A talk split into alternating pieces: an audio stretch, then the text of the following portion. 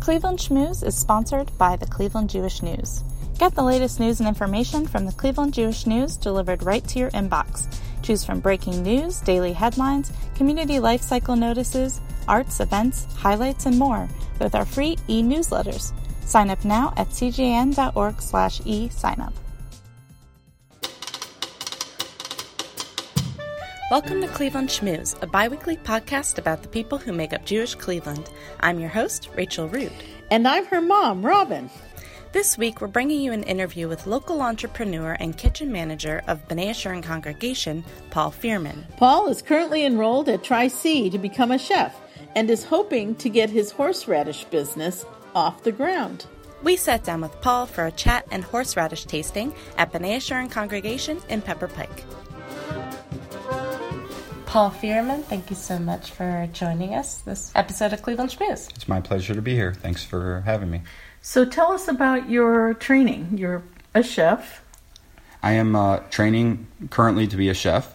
I will be graduating from Tri C Culinary and Business School uh, next year. I am in the process of getting my baking certificate, my personal chef certificate. And what do you plan to do? What's your future? My future is to possibly work with kosher food and open some sort of a catering company here in Cleveland. Working on doing my horseradish company as well, which is something else I've been getting into. So tell us a little bit about that.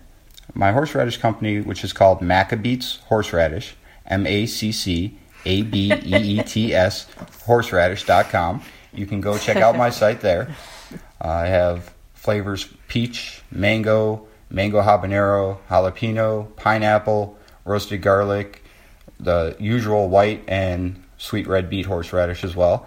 And I'm in the process of looking into doing pickles and salsas and possibly some infused alcohols in the future too that would go along really well with a Bloody Mary. What got you interested in horseradish as a as a business? Uh, this was something that goes back to family and my love for cooking.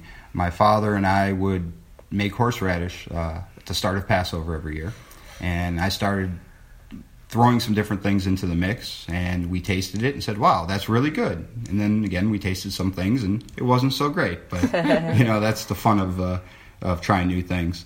But uh, we've gone and made many different flavors, and a few of them have stuck around, and hopefully, you'll be able to sample them here in the future. So, what's your best one? Like, if somebody said, "I'll give you a million dollars," what's your best one?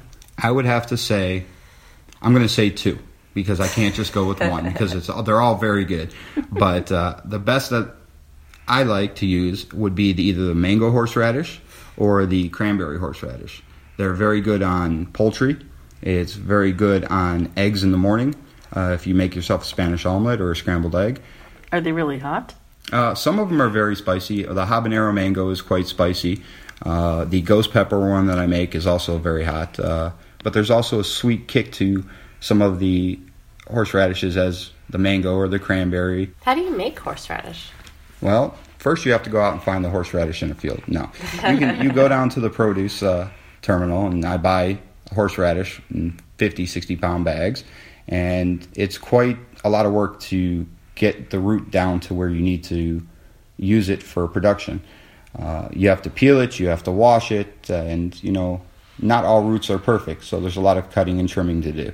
Then we use all fresh fruits, and we're trying to use all products that are gluten free, nut free, as well as environmentally friendly containers, all glass jars, and products that can be recycled or reused in your home, along with the labels and the bottles. Uh, those are being produced uh, through a company that does eco friendly printing.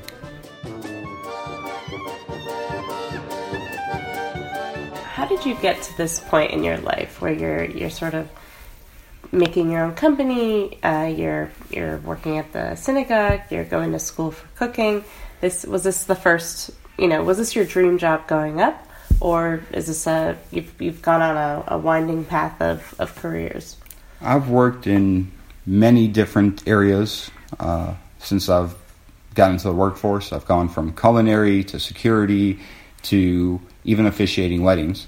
And now I've decided with school that I have the help to promote myself and get myself to where I need to be on the business level to get this company started. So through school, that gave me a lot of drive and help to get where I'm at. Is there some kind of a master chef program that you move into after this, or you're just on your own? Right now, I'm looking at possibly getting involved in some teaching. That's the next uh, avenue that I would like to take. I'm interested in working with kids and adults with disabilities.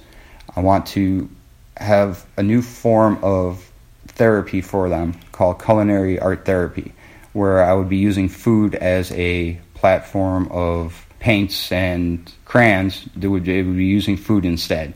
And the cool thing that I find about this is that there's no rules. They can do what they want. They can create how they want to, and it gives them the opportunity to actually start working with food and learning how to cook things for themselves. Like, what would that entail? What's a sample project you might have someone do? Well, for instance, uh, I would probably take like a graham cracker pizza dough crust and give them marshmallows and chocolate sauce or even sprinkles and let them put whatever they want to on their pizzas and make sort of a snack pizza. Uh, also, another thing would be making chocolate balls where they can actually get immersed in rolling the chocolate and feeling the chocolate on their hands and putting sprinkles on the table and having them roll the chocolate into sprinkles. Have you been in talks with anybody about this idea? Uh, I've done a few things here at the synagogue with the younger children here uh, in the school, and I've been talking to Menorah Park and some other places about some possible activities that I can get involved in and do some volunteering and to see how it goes. It sounds like a really interesting idea that's going to help a lot of people or at least get them, you know, doing a fun activity. How did this idea come to you? In school, I took a art therapy class, and my professor in my art therapy class uh, really helped me out when there were some tough times going on in my life, and I was able to help other people during my tough time, which in turn helped me.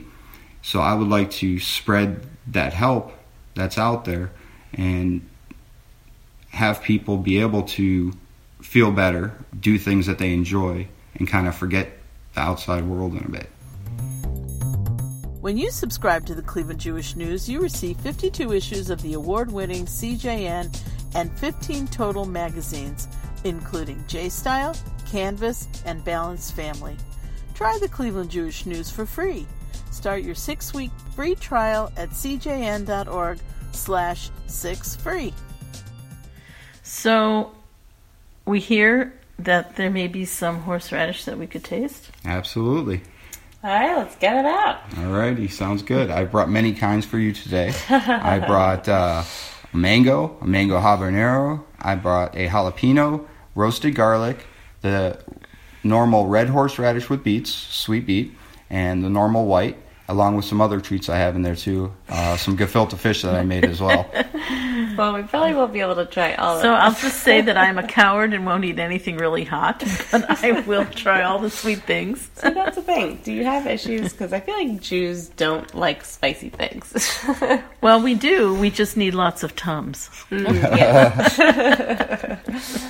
I would recommend the mango, which is Is that kind of like a sweeter one? it's very sweet and it has some heat on the back end of it. And this is also very good for the chicken or poultry foods as well as eggs in the morning for breakfast. And so you just put the horseradish combined with some mango, or is this made differently? I take the fresh mango and I use a, a little special secret there and some love and I add it all together and then we have some wonderful all horseradish. legal, yes. Oh yeah, absolutely. but there is one that I make that's so hot. My father and I actually were trying to come up with a name for it and we named it the illegal horseradish. so at some point you'll have to try that too. Okay.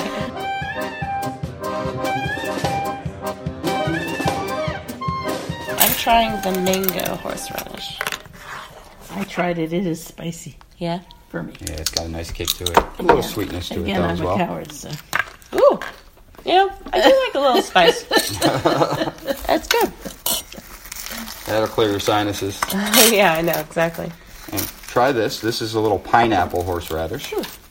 So tell us while we're eating this a little bit about your other passion, which is riding motorcycles. Well, I am a I'm currently a member of the Shul Boys Motorcycle Club in Cleveland, Ohio.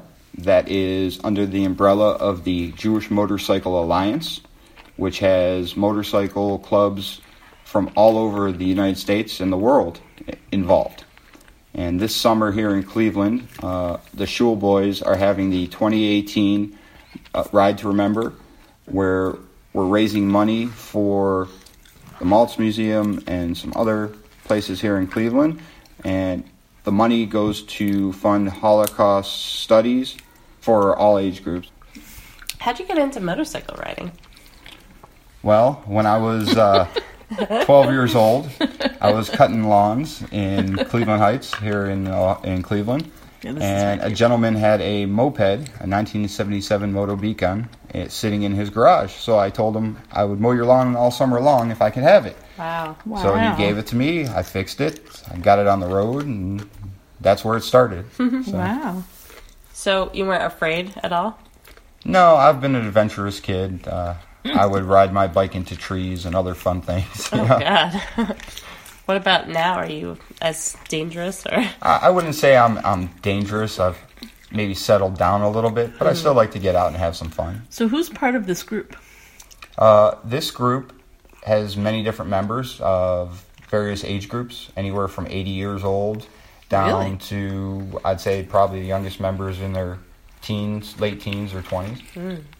And does it include like dirt bikes or no? This club that we're involved in includes anyone that wants to come and join, no matter what they ride. If you ride a scooter or you ride a bike, a motorcycle, or if it's a Harley or if it's a Yamaha or if it's a crotch rocket, anyone's welcome as long as But no bicycles. no bicycles. yeah. no, no. Um, we are having a blessing of the bikes coming up for the motorcycle club, where a rabbi from one of the synagogues comes out and they bless the bikes for a safe riding season. So everyone should have a safe ride and return home safely. And then we have a little party because another thing about Judaism is food. So we sit down and we eat. And we've come full circle. Absolutely. Your gefilte fish is excellent, I have to tell you. Thank you so much. Well, thank you so much for joining us.